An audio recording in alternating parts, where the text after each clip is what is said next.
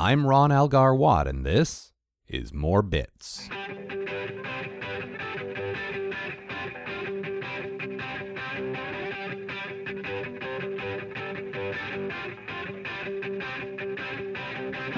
This is a chat I had with Seattle based comedy troupe Now with Dames.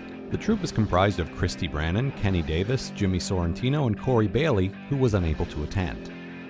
This interview ties to a sketch that the group contributed to my sketch comedy podcast, Sarcastic Voyage, which appears in episode 183 of that show.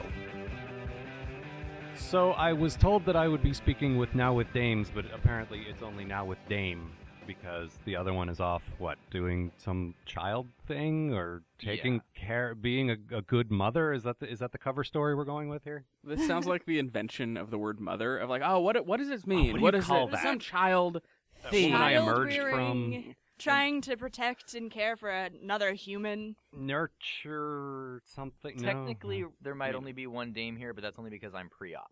Ah, So okay. soon. Hmm. You might you might look into the getting losing the beard. I mean, just a just a thought. I'm not gonna you know I don't want to Yeah. I don't want to step on anything. But that I mean, Ah, but his girlfriend's a nice person. it's true. She's very open. nice. She likes the beard. She is the beard. I think is what that's Kenny what was I implying. was. So I have to ask because it's just one of those mandatory things, and it probably won't even make it into the show. But please explain the name of your troupe. so originally, uh, Jimmy and I were in a sketch comedy group up in Bellingham called Backflip Wilson, which was uh, five dudes, Mhm. um, as sketch comedy tends to be. Sure. Just- Five straight white males. It's wholly original. we are entirely what's wrong with the establishment. We are. right here on stage for your uh, for your amusement. so uh, Jimmy and I, we moved down to Seattle, and both had done stand up, but we're looking to get back into sketch. So, in talking about it, um, we thought ideally, so we didn't have to necessarily play all the female roles, because all it was was like, "There's the guys in drag, ha ha ha And ha," that became the joke. and we Right. went wild about that. Um, so we were um, looking for female performers, and at the time, um, we ended up uh, working with Yola Lu, who was a stand-up comic we knew, and then she introduced us to Corey Bailey. So that was like the original version, and we were looking for names. And I know at one point I had pitched "Now with Girls," just as like it's Backflip Wilson, except now with girls. Um, I think you are misremembering that. are you seriously? Because yeah, I I actually. Are you seriously? with- As in, I am seriously. hmm Yeah, I'm so seriously. I uh, I I said now with girls. and I, will take credit for this. I we were believe at. you are incorrect, here's- sir. No, here's here's. All right, let's hear the false version. We here's the real way it happened. Uh, so we were at Yola's house for a writing thing. We were trying to come up with a name, and you said uh, this is just like Backflip Wilson because uh, we were talking about the similarities between uh, Corey and Yola to different members of Backflip Wilson. And so you said this is just like Backflip Wilson, and I said yeah, but now with girls. Oh, that sounds right. But then I see, I see where my confusion comes in because um, Corey was not wild about the word girls, Yes. um, just for an age connotation. Sure. And uh, in Backflip Wilson, I had written a sketch called Dames that um, we still do from time to time in this group. And so, in just trying to find an alternate version of it, I, I, I had thrown out the word dames, unless Jimmy says that he threw out the word dames. I didn't. No, that was you. okay, so this is the, okay. Now the unreliable narrator is reliable for a moment. Yeah. To we were called now with girls for like a couple days until Corey was honest about the fact that she didn't like the the connotation of the word girls. and then Dame's just stuck, and it's like an easy. It's kind of like when like the kids in the hall. It's like one of the kids, like for Sure. like one of the dames, or Yeah, and I was I was wondering if I should call you guys the dames or if like are, you two dudes would not like that. no, Or... it's totally good. No, fair enough. So, Christy, I, I imagine you remember it completely differently. You came up with the name, right? And you started the group. yeah, actually, um, I moved to Seattle about a year ago, and um, I was just walking down the street, and I saw these guys, and they were talking to some crows and throwing their keys at them. I Hmm. said, "Hey, you guys are pretty funny, so uh, why don't we group up?" And I think that a good name for this would be maybe Now with Dames, since uh, I'm a dame, and uh, Now you have me, right? now you have me. So then we started walking toward um, a studio to practice, and uh, Corey was walking down the street collecting uh, tin cans to turn in for recycling and get money for them. And we'd said, "Hey, you look funny. Join our group." And that's when it all started. That that seems the most likely to me of, Yeah. of the three stories. Yeah. That Uh-huh. seems more likely. I'm likely. suddenly remembering. Yeah. that's- Yeah. Now, I, I gotta say, I've seen you guys a few, live a few times. I, I enjoy your, your stuff quite a bit. I, I quite a few sketches. It's like, damn, I wish I'd thought of that. But really, you were doing the old tired throwing keys at crows thing. I mean, that is so hack. I can't. I, I expect more of you guys. it's kind of like doing a classic routine. To us, Hmm. we're honoring the past, uh, things that have worked, like um, you know, uh, who's on first. Sure. Throwing keys at crows seem to be that for us, for Kenny and I. Sure. Yeah. Okay, that makes sense. That that's fair. I do get sort of an Abbott Costello vibe from you guys, so that that makes sense. I'll let you sort out who's who. Okay.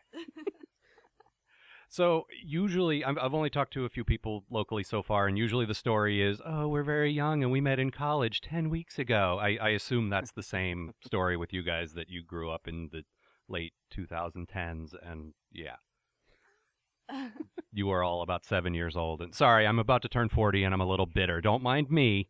Please tell me how you met. You you look way younger. I, I'm sure the sweat pouring off really uh, really helps with that. It's your eyes. Hmm. Limpid pools of blue. I just want to live in them forever. My eyes are green, Jimmy. Oh, I'm, I have trouble with colors, so. No, that's all right. I'm sorry. I didn't mean to offend you. I'm sorry. I don't know how you turn that around on me.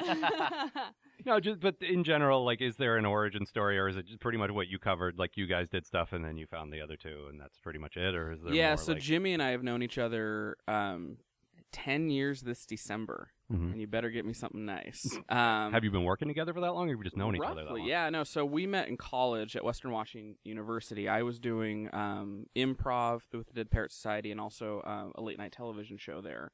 And Jimmy was starting up a stand up comedy club. I'm looking to you, Jimmy, just to see, like, correct me Yeah. if and when I'm wrong on this story. no, that's right. um, so we met, and he was starting a group called the Western Jesters, and um, had just sought me out just because I was someone who was doing comedy that was somewhat like stand up at points. I well, yeah, I I assumed there would be a stand-up comedy club on campus, and there wasn't, so I decided to start one. Mhm. And the first comedy show I went to was an improv show, uh, but Kenny opened up the show with some stand-up, so I targeted him, uh, found him on Facebook, and asked him. Uh, back then, when it was called the The Facebook. I was- ah, you beat me to it. And uh, so I found him, asked him if he'd want to be the first like signing charter member, and so yeah, the two of us started that group, and that's that's how we met. So we've been doing comedy together for ten years. And then uh, when we when we started uh, now with Dames, like uh, Kenny said, we had Corey and Yola.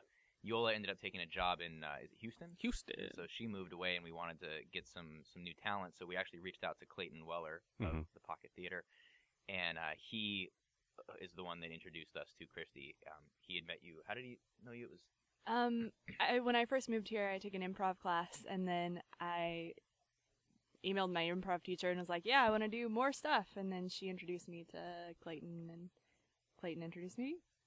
So it sounds like all your backgrounds are, are very different from sketch. Like one of the things that I've noticed talking to sketch people is that there's very distinctive camps of of stand up and improv and sketch. Like they do sort of overlap. There's definitely kind of a Venn diagram there, but it does seem like very different sort of disciplines. What dis- what made you guys decide to go more into sketch and less into the the other stuff you've been talking about? I can only speak personally on this. I'm actually curious what either or both of you will say. For me, um, like my window into comedy, like growing up, was I could always um, like memorize stuff off TV and just perform it for my grandma. And so uh, when baseball stopped working out, I was like, I need a plan B. That's you know something fun. Um, so I got into theater, but then I was only good at the haha stuff. And Mhm. so like Saturday Night Live, when I discovered that, and Dennis Miller Live on HBO, that was like mind blowing. Like people get paid to do this. This is a thing. So I'd always had like kind of that combination for me is like where the first love was.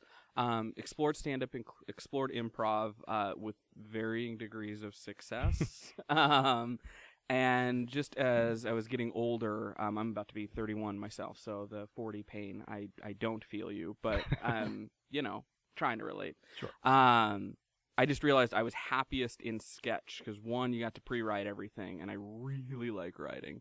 Um, and two, you got to be a part of a team, and that was one of my the biggest drawbacks to me in stand-up was just it's all on me, and I'd way distri- rather distribute that blame than just like take it all. It's all the if it's not funny, who do you blame? Like now I got like Jimmy and Christy and Corey, not just Kenny.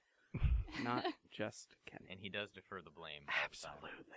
Oh, of course. I mean, that's that's part of being in a troupe. I mean, I I've experienced something similar. For me, the big thing in being part of like a writing group is getting started. It is so hard to get started, and I don't know if you guys experience this the same. Writing on your own than it is sitting with people. You're kind of accountable to someone, and it's like, okay, good. Now, this person's going to be disappointed, or they're going to mock me, or whatever. like if I don't do something.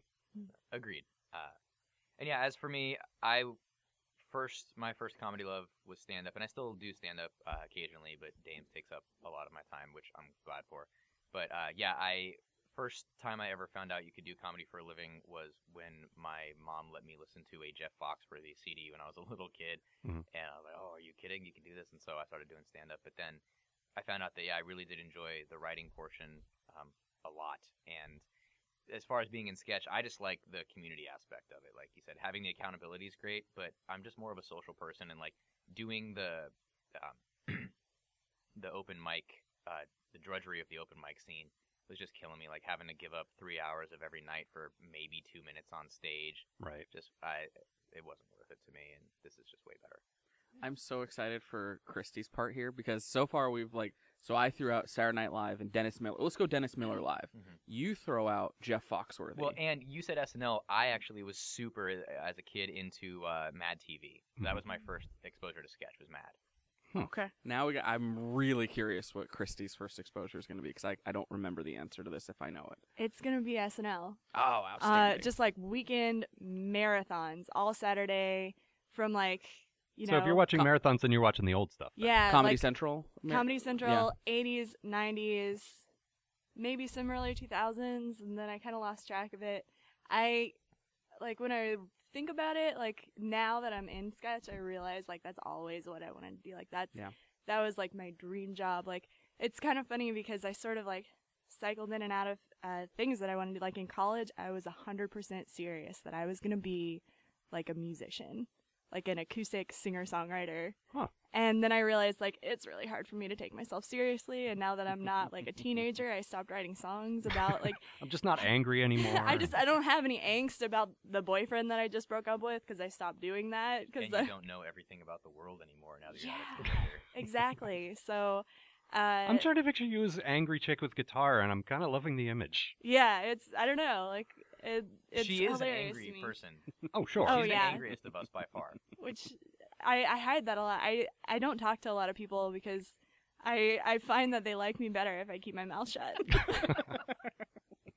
Which is the opposite for us. We love when she goes on angry rants during rehearsals and writing sessions. It's the best part of the day. it's a huge reason so we do the news with dame segment because like one of the mm-hmm. biggest things that like continually occurred through my comedy career was doing some form of like update or an almost live Sure. late report. Like that is where i feel most comfortable in comedy. Mhm. and, but christy is so funny and vicious and sharp in our meetings. I was like this is the perfect avenue for that. So we're like let's give that a whirl. And it's been delightful. Well, the the thing that I saw, I unfortunately didn't see your full set, but I did see the uh, the the smaller set you guys did for Sketchfest. Um, and there was a recurring runner where she would punch you square in the face. yes Which which sort of feeds into uh, the way you're describing her now. And I imagine, like, I'm seeing a look of delight on your face right now, Christy. Like, oh yeah, punching Kenny, that was great. I actually got him a little bit. Did you and really? on the Yeah. third punch I didn't like. I felt like a brush, like a light brush on my hand, and he came back like touching his lip, like he was bleeding a little bit. And I was like, "Man, he's acting like really great. That was a nice touch, Kenny." And later, he texts us, and he's like, "So my wife asked me like what happened to my mouth." I had to go get stitches on the way home.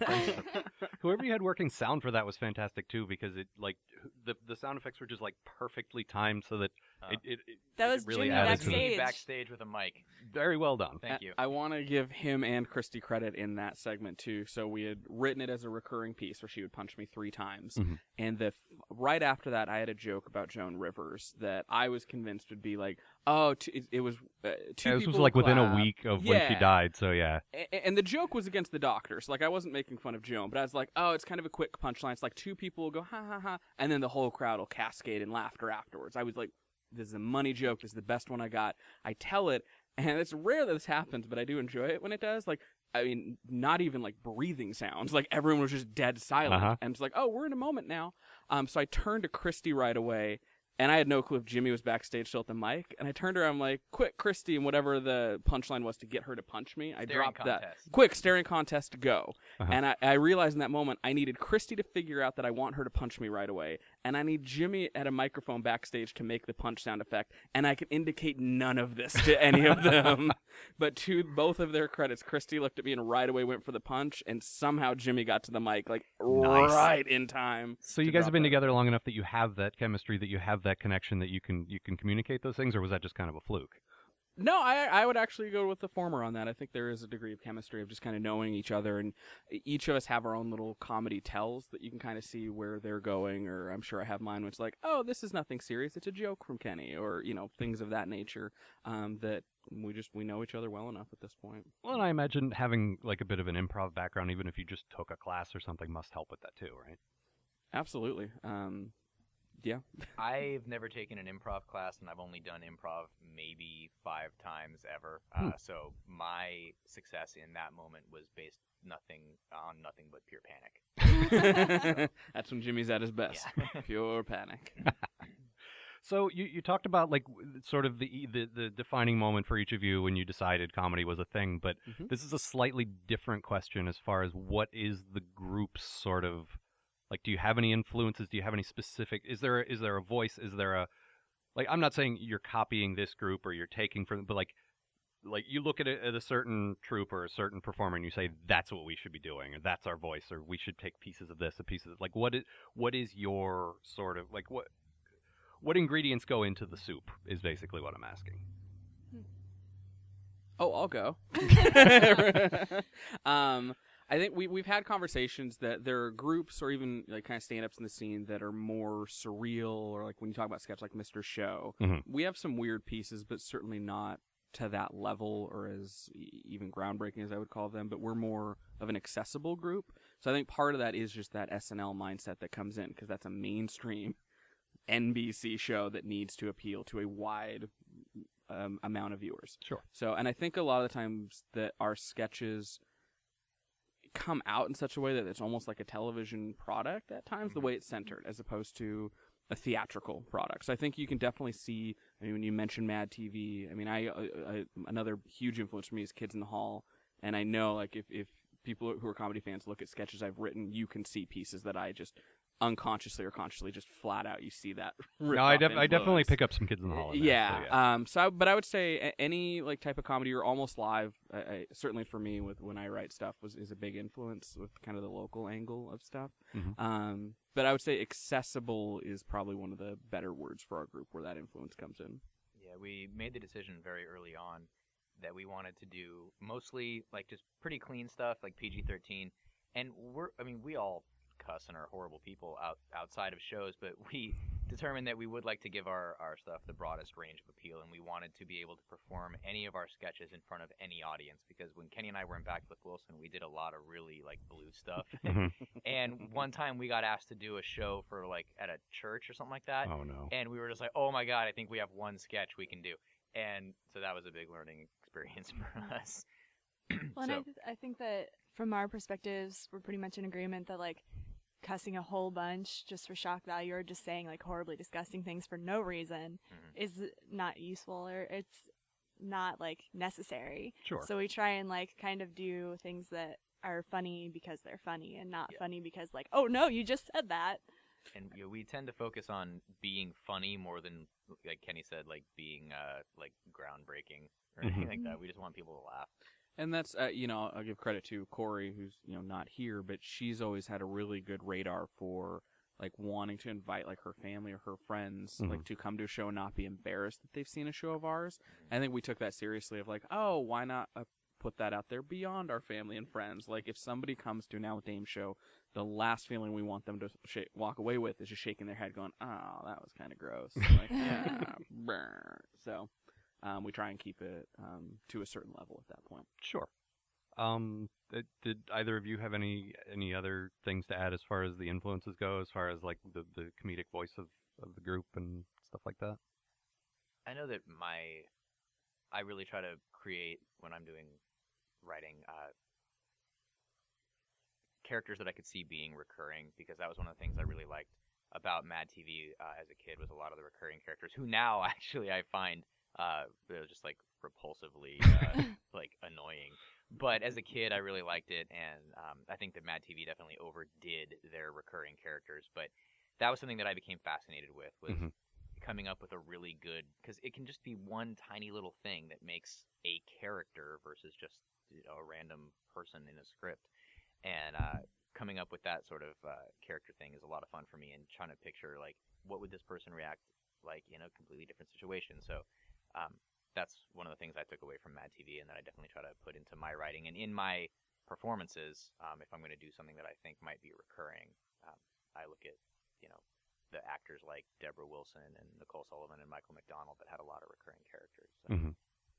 I definitely have to say, like, we, when we talk about sketches together and when we write them and that kind of thing, even just on our own, we all seem to delight in world building Mm-hmm. to the point where we've had to kind of rein it in because it's like you have enough information in this five minute sketch.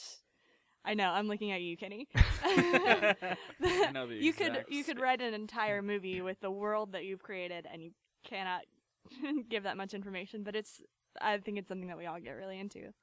I, that, that's something we've had on the podcast quite a bit because we've been at it for a while, and and after a certain point, when you have a body of work, and you guys have probably hit this as well, you're only four performers, and eventually you're going to hit a wall of okay, we've done every possible voice we can do. I've played old woman, young woman, middle aged. Like, okay, if this isn't a recurring character, then we need another performer because I've done every character I can possibly do. So there's there's definitely I would say a bit of that as well. Uh, so I- I don't even think we covered this. How long have you guys like as as you are currently now? How long have you been performing? Like how long has this troupe been? Um, this version with Christy in it started last October. Mhm. Um, the group itself um, was I think February of 2013, so about a year and a half coming up on. and it seems like you guys are working pretty hard at this. Like it seems like you're you're always doing shows. You're Yeah. doing videos. You're like you're you're you're at it pretty regularly. It's So- not meant as a hobby ultimately. So, Sure. Yeah. Yeah, we have goals, and we have like created like maps. Oh yeah, we've done like a vision map. Yeah. Uh, it's very hippie what we do sometimes, and but yeah, we definitely have goals, and we are um, aggressively uh, chasing those goals. Well, with, without getting too specific, because I'm sure some of that is like, well, maybe this, maybe this, whatever. Like, what just broad in broad terms, in Dame terms, what is the uh, like? Uh, what's the objective? Like, what are you guys? What's the next step? Where where are you where are you trying to head with this? I think the next step is to start doing shows like at a in a greater radius Mm-hmm. outside of Seattle. But um, yeah, I mean, I'm not gonna lie. Like the ultimate goal would be for all of us. We've agreed is to make a living doing this. Um, Absolutely. if we can figure that out, great. and so that's everything we do is kind of towards that goal. Mhm. Like I heard a story about uh, Jim Carrey did something like that, right? Where he said like he made he had some sort of calendar and he said like within like X amount of time I'm going to be paid twenty million dollars for doing a movie, and then he did that within his timeline, and uh, I actually found that to be very inspiring. He got you know so. Mhm. That's interesting. It- it, was it inspiring because of the 20 million? I, I mean that helps. it definitely does, but uh, I I mean I don't know. I'm I would just like to have achieved a goal of mine rather than make that much money because I would blow it. Like I would just I would probably buy a Taco Bell franchise and then eat it into the ground. Because... well, that is the American dream. I can It understand is, that. yeah. absolutely. Um, sort of circling back to the to the playing accessible material stuff. The the interesting thing is I can see that having seen a couple of your shows, but I don't really feel like like there's a line between that and there's no nice way to say it pandering, and I don't think you guys do that. You don't come off as like playing lowest common denominator, playing like to the cheap seats, you know, like a lot of falling down fart jokes and you know what I mean? Like there's there's still a level of sophistication to it. There's still a level of craft to it that isn't just here's something everyone's gonna laugh at. And and do you guys find that it's it's a difficult line, or is it just sort of a natural voice? You know, I so on that I'll use one of our recurring pieces that that I do is the Cary Grant and the monkey pieces, Mhm. and I mean that's a very simplistic concept. That's literally Cary Grant gets fooled by a monkey, believes the monkey's a human, monkey reveals it's not, Cary Grant gets angry. That's every single. There is never a change. Sometimes there's a different animal, but the like the foundation of that came to okay, that's kind of a funny concept, but putting Cary Grant specifically in that. And I had several people like, "Who's Cary Grant? I don't know." And like I'm I for me personally, I, I don't care. The more obscure the reference, the happier I am. Like as long as I know who it is, the right people will figure it out. And so I think uh, when I write those or perform those, and I've seen that in some of our other sketches too, where that that mindset comes. If you really believe in the piece, it really doesn't matter either what pop culture reference you're doing or the way you're playing the jokes. If you just trust that um, it doesn't matter if the majority will get it, the the cool right people will get it, and then everyone will follow the cool right people. well, and in the in the case of that particular bit, I I quite like it, but at the same time, it's enjoyable just on oh he's doing a funny voice and there's a monkey. yeah, it doesn't matter if I know who Cary Yeah. Grant is. Oh, I've Yeah. stopped doing the Cary Grant impression. Yeah, now it's just a British accent. Kind you- of. And you kind of, and you just say that you're Cary Grant. That's always that was the that was my one like I don't know if panders that were that was like my one um, thing I gave out there was like every time I'll introduce it that I'm famous movie actor Cary Grant. Because at first I was like oh I'm doing a really good impression. And then I just I just didn't care anymore. I was like oh I just want to get to the monkey fooling me. So how quickly can I do that and just shelve all accuracy? But no, I, I think that's. Uh, I think. I mean, Christy. I think does a really good job of having a radar for what's crap and what's good, Mhm. Yeah. and is not shy about saying that. Like, I, I'll say this: it's the the funnest part of writing for me right now is when we do the news segment and I'm writing jokes to pitch there. Mhm. Pitching them to Christy's the most amazing thing. Like because doing an open mic, is terrifying. like right now at times i'll throw in intentionally bad jokes because i just want to see what she's going to do with Mm. that. Like it's fun. Um, but there's like a good radar like within the group and a trust to be able to say eh that's not that great. Or oh so as opposed to like hey we're in the group. Everything you do is good. Let's do it on stage. Right. um, that's not the mindset we, we can be particularly um, uh, vicious for lack of a better word with each other not trying to hurt feelings but it's Sure. about people are paying money to come see us let's make sure it's a good product that they're I think that's probably for. my favorite part of working with you guys is that um, if you put something out there, like you actually know if it's good or bad because they'll say like, "This is terrible. You can't do Right. that," and and we're all very blunt about it. And the the good thing is that there's an understanding of we all want this to be good. We all are blunt about our opinion on it, and it's just important for it to be funny. And I think that that's the opinion of the person getting criticism too. So like, you can literally just say like no, I don't like that. That's not funny. And nobody's feelings will be hurt. They'll be like, mm, I see your point. Let's change it. Now, as, individual writers, do you have sort of a I came up with a great idea, but this isn't a now at Dame's idea? Like, is there a, is there that much of a defined vibe of what you guys are that sometimes you might have a good piece of material that just doesn't work for the group? Or I can say I've personally done that, where I've actually even written things out almost like a spec script, and then mm-hmm. like, yeah, I don't think that's gonna fit with the voice. And I, in terms of not pandering to people, I, I know that when when I'm writing something solo or when we're writing as a group, I'm always keenly aware of not doing that lowest common denominator thing because we we do want to be funny, but we also want to stand out. And if we just did that, then we're just if we did the, the fart jokes falling down, whatever, we would just be the class clown. Like sure, it gets a gets a cheap laugh, but nobody would remember us. And so we I definitely am aware of like trying to have a certain voice and I do think that our things even though they we do focus on just being funny, there is definitely um some kind of a, a voice to what we do. Um very in a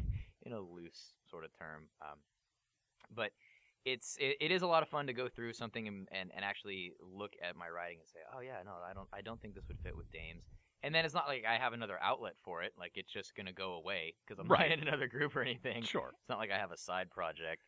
And uh, but yeah, so I, I think for me personally, there is there's definitely a voice um, for the group, and I've definitely kicked a couple ideas into the wastebasket that Mhm. just don't go.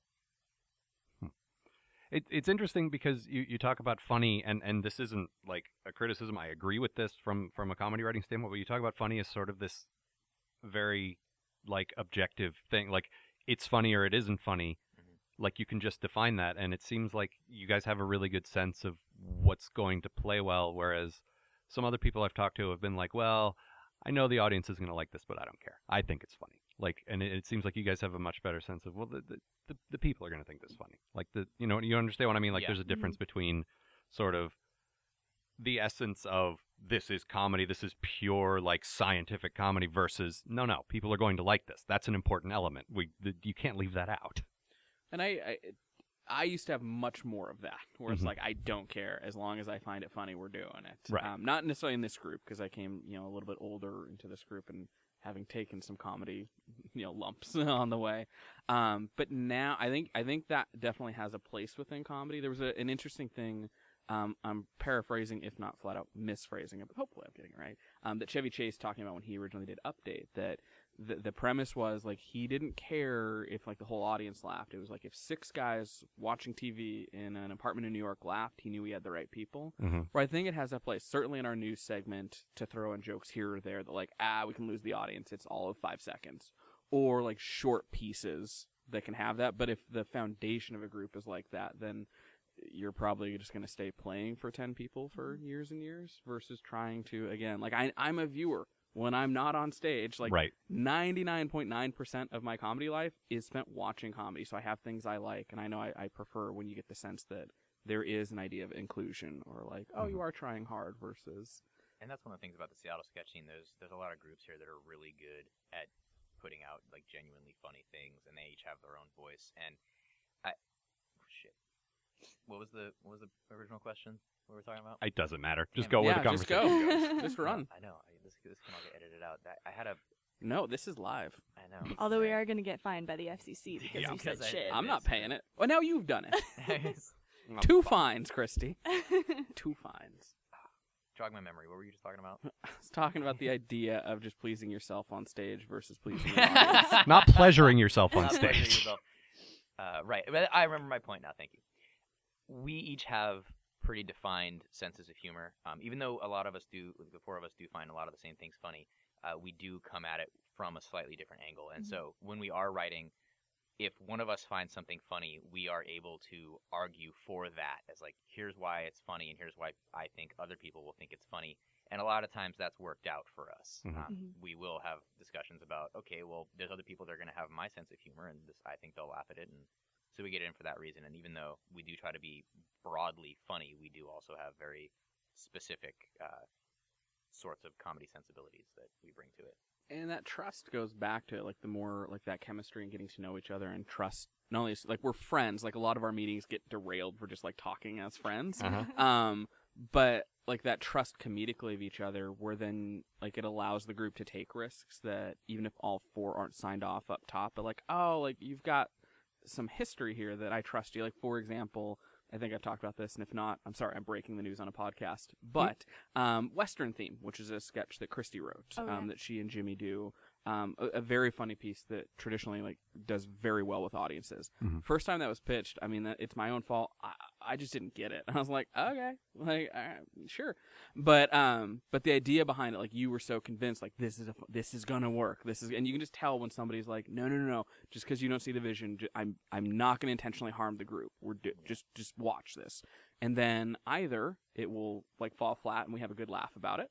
Or in the case of Western theme, it becomes becomes something that like when we have showcase shows Like, we that are did important. That sketch at Bumbershoot. Yeah, like that's Right. one that oh okay, this is in front of people that are seeing us for the first time. That's going in there where you can kind of have that trust to take risks. Now, for the group, for people who haven't seen you before, what just real quick, what is the premise of that sketch? Christy.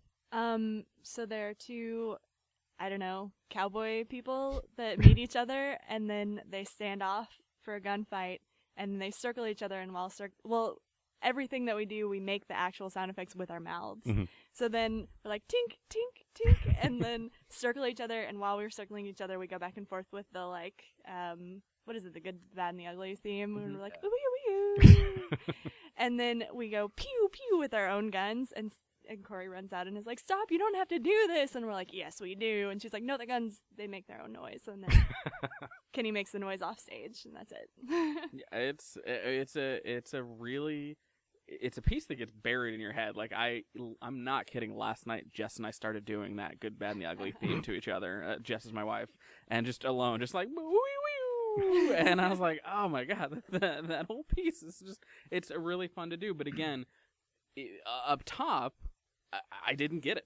No, it like, seemed "All it right." seemed like a bit on paper that wouldn't quite make sense if you just sort of read it. It, it seems very performance driven. Like until you actually see people doing and hear the sounds and all that, it, it wouldn't really work. But then, like once it, you know, Yeah. once you actually see it, I actually sometimes I um tell my boyfriend about the ideas and like read them to him before I pitch them, and he didn't get it either. Like I feel like nobody got it when I was on paper, and in my head I was just like, I really want to do this. It's so hilarious.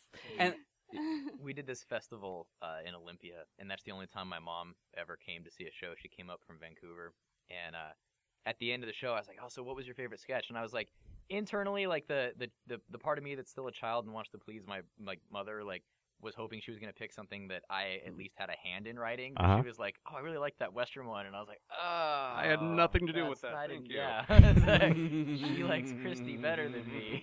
And so Maybe you really it was your performance. you- no. you really hurt my inner child that day, Christy. I want to know that. She is smiling at that right now. I really didn't see the vicious thing before you told me, but now that I'm looking for it, I absolutely see it. We've Her- opened her Pandora's it, box. it curls like the Grinch at the, in the corners.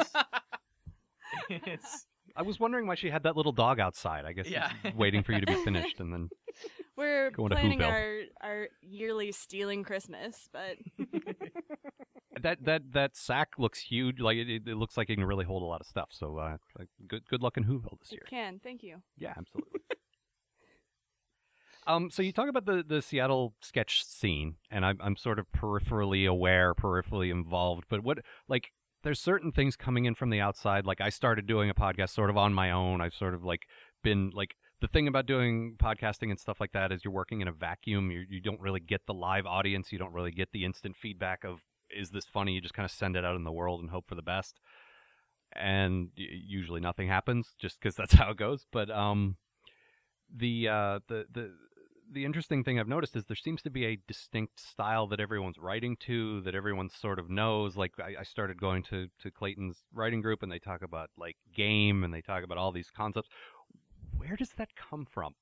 Like, are, are- these just sort of like? Did you guys learn about sort of sketch, you know, structure in school, or did it just sort of like someone show you, or like where? Did... uh, for me. I just started writing. Mhm. That was it. I no, I've, I have never taken any sort of creative writing class, uh, which probably shows sometimes. And uh, yeah, as far as just like the the different tropes uh, that exist, uh, nobody ever told me about them. I just always write something that I think is funny, Sure. and that's pretty much it for me. I actually was convinced that I was not a writer and I would be terrible at stuff like that. And I was like so afraid. Like, I was like, yeah, I'm just going to do this. I'm going to try it out. If it doesn't work out, that's fine. And so, our first meeting when I pitched stuff, I was terrified because I was like, this is going to be awful and it's not making sense. And it, it went okay.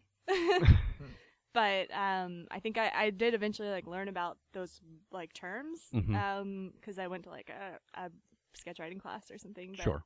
um yeah i feel like they're like we don't really use them unless we need to like talk about them but i don't think that we necessarily think about them as far as on on my side i don't really think about that when i do it Not so for me with the background. Like I- I've done like a stand-up comedy class before, like when I was young, like sixteen. Um, I had done so in my improv group. We uh, got to go to the Chicago Improv Festival in two thousand five, and as part of that, which was really cool, got to do some classes, and one of them was a sketch writing class, and with like one of the big big Chicago dudes there, and very nice guy, and he was breaking his first time like learning about like the different types of sketch. Like this is this is the game of this scene, or I remember the one because he would show us video clips, and the one I specifically remember was um, from a Saturday Night Live hosted by Wayne Gretzky, um, where it was Waikiki Beach, and it was like a parody of '50s like beach blanket bingo movies, um, but with like hockey as a recurring theme. And he's like, so you're marrying two genres here, and this is what it looks like, and it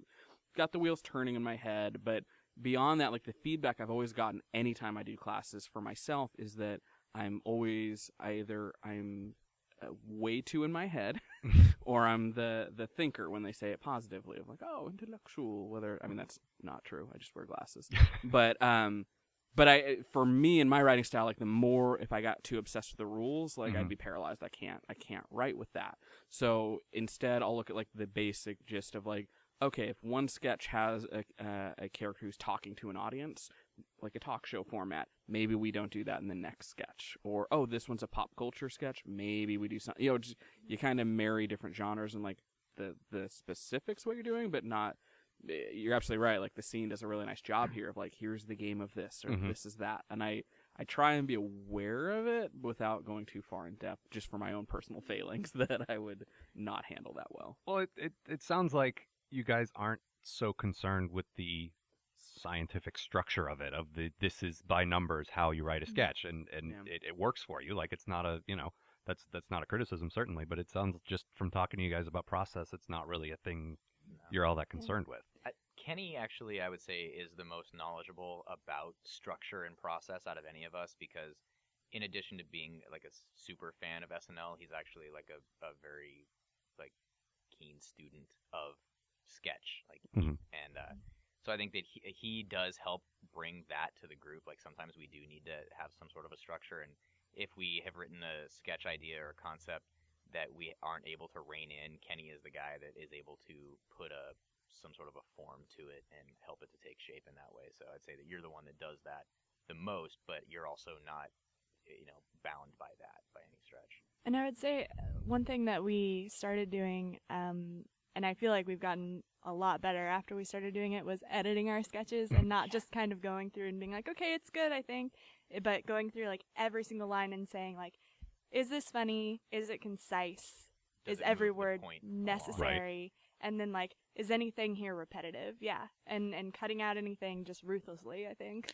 And that's the um. So it actually goes to when Jimmy and I were in Backflip Wilson. A lot of the time, and, and we complained about this, even though like we had the power to change it and we didn't. But um, uh, a lot of the times the sketches that audiences in Bellingham saw there were first draft sketches, Hmm. and so we'd pitch it, made the guys laugh, whatever, and then it goes on stage. And there were laughs within there, but then there were four other minutes that uh, stuff that was being done on stage.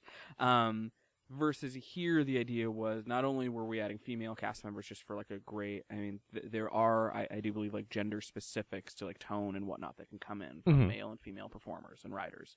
Um, but also the idea of just because it's your first draft and you're obviously going to love it, that's why you're pitching it Mhm. um, not everything is needed. Like now, it um, I really don't like seeing sketches that are beyond like four pages tops. Five makes me just like, like I mean, it has to be an incredibly good game going on there of like, oh, this is what you're building. Um, beyond that, try and keep it to three and four, and and and all of us, um, you know, Corey, who I, I wish we were here, like her input would be amazing on this. Yeah. Um, but we do a really nice job of trying to.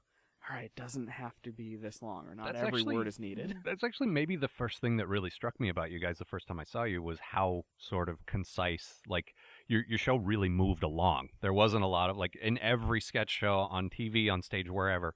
There's always like one sketch where it's like, why is this still happening? I get the point. Come on, I know rule of threes, but do you have to do another one? You know, like you guys didn't have a lot of that. You had a lot of very like, really quick stuff. You had a lot of like blackout stuff, like like quick runners where you come out for 30 seconds and then bail. And you talk about Kids in the Hall as a uh, as an influence. That was something I always admired about them is Yes. They would have sketches that were 10 seconds long. Come in, get deliver the point, and leave before it got Mhm. tedious. And you guys seem to do a lot of that, and I like that a lot. It's funny. I love sketch comedy as a viewer. Like if I were to choose, you know, between improv, stand up, and sketch, like what's the one you want? Sketch would be the one I would choose ten times out of 10 Mhm. But it's interesting, like doing sketch, I can't necessarily just watch it as a fan of like "Eh, they're just trying to make me laugh. Like it's I'm always constantly breaking down. Like I you know, this is what they're doing or this is what they're going. And you can tell on certain sketches, like when they go well, you're seeing that rhythm go like, oh, it's surprising or oh, they aren't going to do a rule of three or, you Mhm. know, X, Y, Z versus you can tell, and this is across any show and, and we've been guilty of it ourselves in shows when it's like, okay, we've hit beat one and it didn't go great, but clearly there's another three to five minutes coming Uh-huh. of the same sketch that I'm stuck in. And even though it's just like five or six minutes, it feels so. That yeah, that sounds to the average person like nothing, but on stage, five or six minutes is Oh like gosh. yeah, a couple of hours. um, uh, but I I just I find it really interesting. Like like I say, the world that I come from is is very like I can edit everything, I can pare it down, whatever. But getting in front of people, the logistics of being able to do a sketch in thirty seconds must be much more difficult for you. Like to be able to, to, to run out there and do that thing and then have the next thing happen and have the next thing happen like Well, yeah, and we had to learn that. So from Backflip Wilson, our way of doing sketches was we would do a sketch, blackout, lights up. ske- Like it was very stilted. There wasn't necessarily a flow to the show. We Mhm. did that like once or twice down here, and Clayton very kindly kind of took us to the side and was like, "Oh, like there's another way. Yeah, Um, it's called any other way yeah. than that." Well, I remember the first time I saw it happen live, like without, because I, I was under the impression that's how you had to do it was after every sketch black out. That way the audience knows it's done. But then I went to a show uh, in Seattle, and there was a, a great local group called the Pork Filled Players, and they were the that's the first time I ever saw live a sketch group not do like blackouts and just in between sketches they would just scatter and come back and then it was a new scene and it was always very obvious that it's a new scene they're new characters now. And even in backflip we would do this thing where at, for every sketch we would change clothes. Like we would put on like a different t-shirt Mhm. and that meant we were a new character and it was such a waste of time and uh and the Pork Filled Players to me that i was like oh wow this is way better like it does That was yeah. Uh, I remember Clayton also said that to us about like the changing of attire or all the Uh-huh. props, and he's like, "No one cares." And in my mind, I'm like, "No, they absolutely. It's their artistic integrity." yeah um, and then like we did one show without it, and I was like, "Oh no, he was totally right." yeah Like every part of that, like not a word or syllable is wasted from him No. in that. And so we just learned because I, I had like kind of a preconceived notion that like the artistic, you know, fades or someone like crosses uh, across the stage as a new character, and they start. It was very theater oriented, Sure. and I have no problem with that. But for me, that's not my own personal goal. Like that's not the medium I want to just remain in. Like I, I like Sure. the idea of television. I like the idea of cameras and having a budget and having stuff like that. Um, but then I kind of had to like back off and relax and be like, well, that's that's all cool as a goal, but like the format you're doing, the avenue you're doing the show is in a theater or a Right. studio, so why not subscribe to those rules? And it just flowed a lot better. I remember comparing like what we do now to uh, the first show that I was with them for.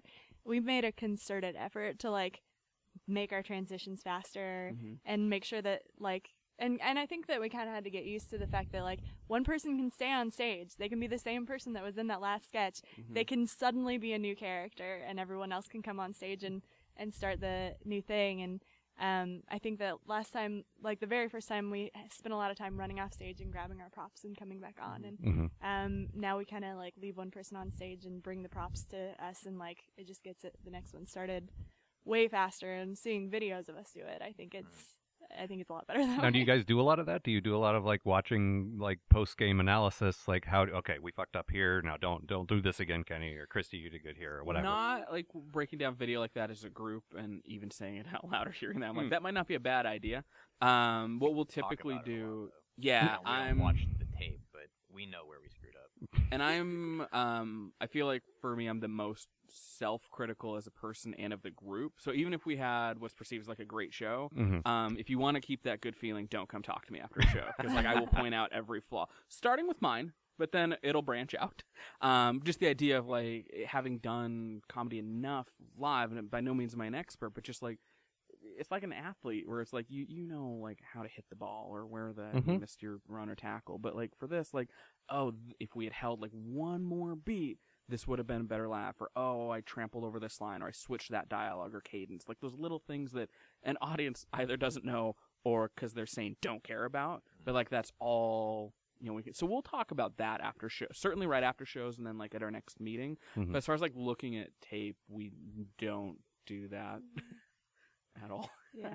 It, it seems like you each have sort of a, a role in the group. Like you you seem to be the more critical, analytical person. I guess Christy's the mean one. So Jimmy, what where does that leave you? I honestly don't know. I I know that we like to play this game where we compare ourselves to different performers, uh, Mhm. like SNL performers. That Kenny loves to try to do that, and uh, he and that actually he can't pin one down for me. Uh, I don't know what my role is. Um, I'm just glad that they let me hang around. I uh, I think one thing that I do enjoy, and I don't know if this is my role in the group, but when we'll be writing a sketch together as a group, um, I think one of my strengths. I'm not the best uh, person at coming up with concepts for a sketch. Um, I think Christy, Kenny, and Corey are significantly better at that than I am. But I think that uh, one of my strengths is uh, riffing off of that. And when we're writing a sketch together, uh, just coming up with little tags or punchlines. Um, like Mhm. once I'm once once I get my mindset like okay, this is the world I'm in and these are the characters I'm dealing with. I think I'm pretty good at finding a voice for them and coming up with funny lines. Sure. He's absolutely right about that. He's being a little modest up top because we what we discover it's like kind of you know as we get to know each other and do this group of like oh holy crap like we're not playing to your strength or your strength or like why are we not putting you in this like Christy coming into a new segment like you were being put in a lot of like nice roles or you know kind of this versus like no behind the scenes you were cracking us up so much every single week. Because like, she looks innocent. For those of yeah, you that don't know, she's very innocent looking young lady, and uh, but yeah, she's vicious.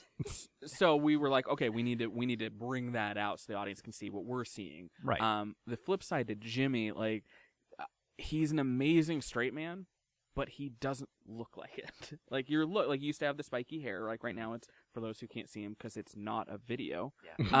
Um, this his is a this is a good use combed. of airtime Yeah, right now. But the having my- idea, i- if people could look at photos of both of us, your performance would match perfectly with my look. You Oh, know, yeah. because I, I look like a Republican banker straight from 1950 and you look a little more like kind of hardcore. Yeah, I don't know how to describe, it, but you, you he's such an amazing straight man performer that Mhm. because visually when we're writing, you kind of go towards oh, okay, this will be the Kenny role or this will be blah blah. Right. When we started watching his performances, like no, Jimmy's by far the one to anchor a sketch with because he will keep that energy that will allow the craziness to go around. Like one of the best pairings for me as an audience member to watch in our group is when Jimmy and Corey get into a sketch because Corey is this amazing, energetic, like one of just the best performers. Period I've ever seen. She has a great physical Her presence. physicality is yeah, even if like she wasn't in this group or I didn't know her, like I would still say that's one of the top in just in this scene or that Mhm. I've ever personally viewed in my life. So when you put that energy in a sketch Mhm. versus Jimmy anchoring it down to allow that craziness to flourish while still getting his laughs, that's where he does really well, and that's where like Corey's strengths in the group. Like we know, like if it's a performance centered piece, Mhm. we have her as our ace in the hole to like go and just like destroy the audience with that. Like it's it's a wonderful gift. Yeah, when I write a sketch that includes some physicality, I just assume Corey's gonna play it, which is kind of like I don't even let Christy or Kenny like audition for it. I'm just like, oh, here, No, this no, is, this is this hers. Corey's role clearly, because Sure. she's uh, and she is amazing at that. And actually, Corey plays a character called Daphne. There's this manic, crazy character, and my mother, my sister, and my girlfriend have all said we should make like Daphne T-shirts. My wife said the same thing Yeah. independently of And- that. yeah, and that, that they want Daphne T-shirts. So.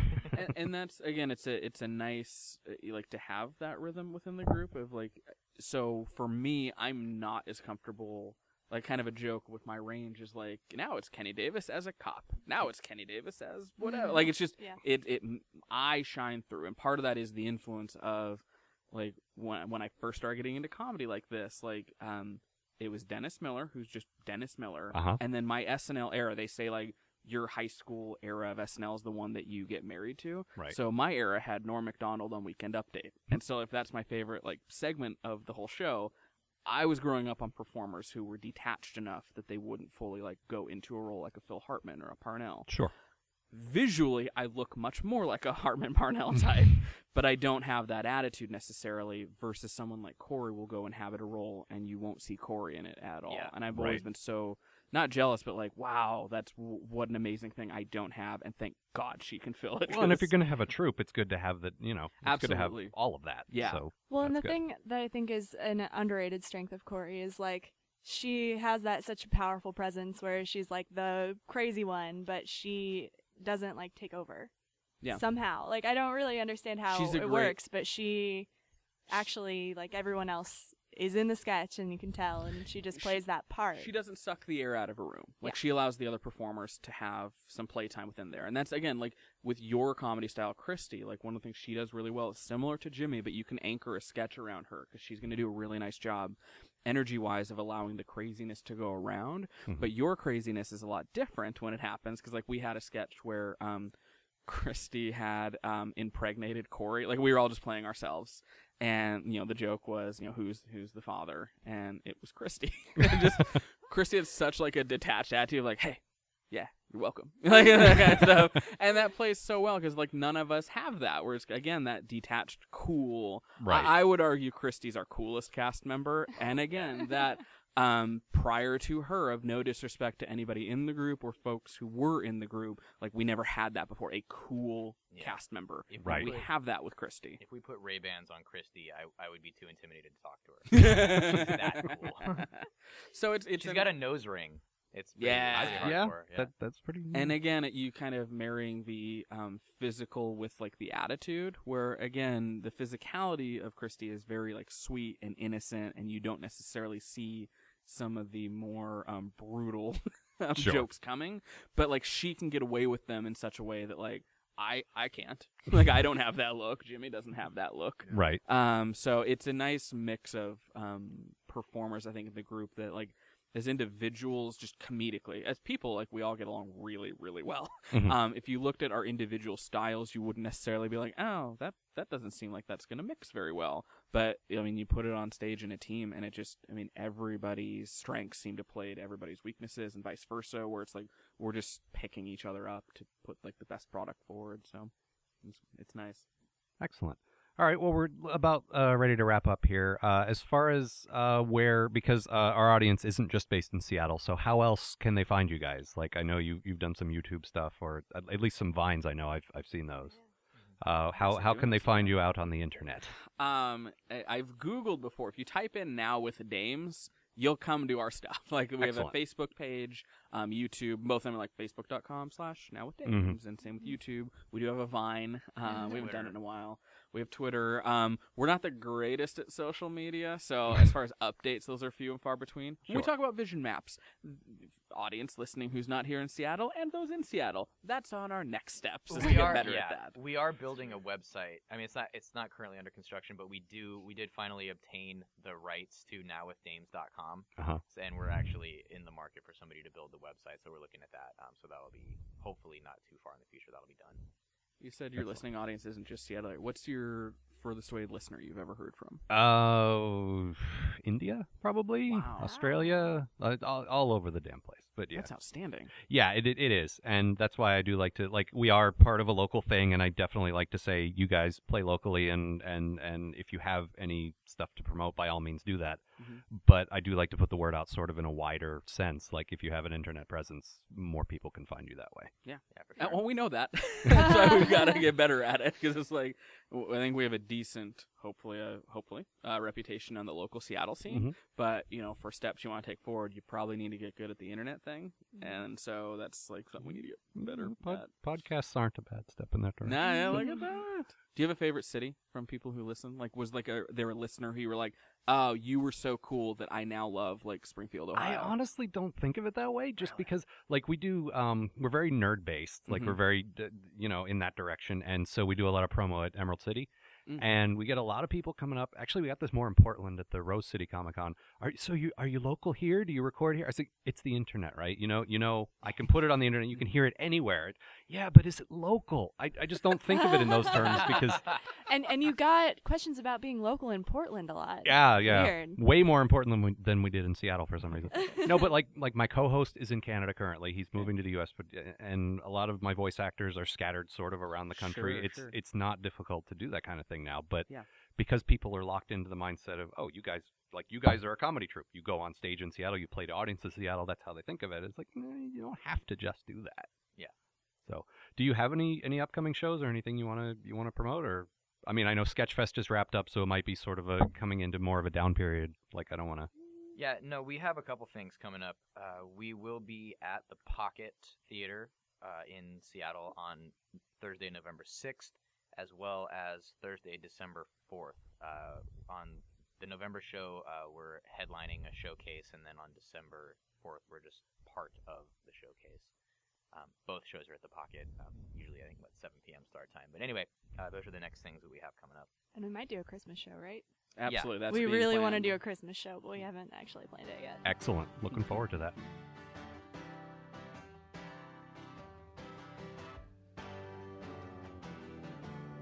This show was produced by me, Ron Aalgar Watt, and featured Christy Brannon, Kenny Davis, and Jimmy Sorrentino.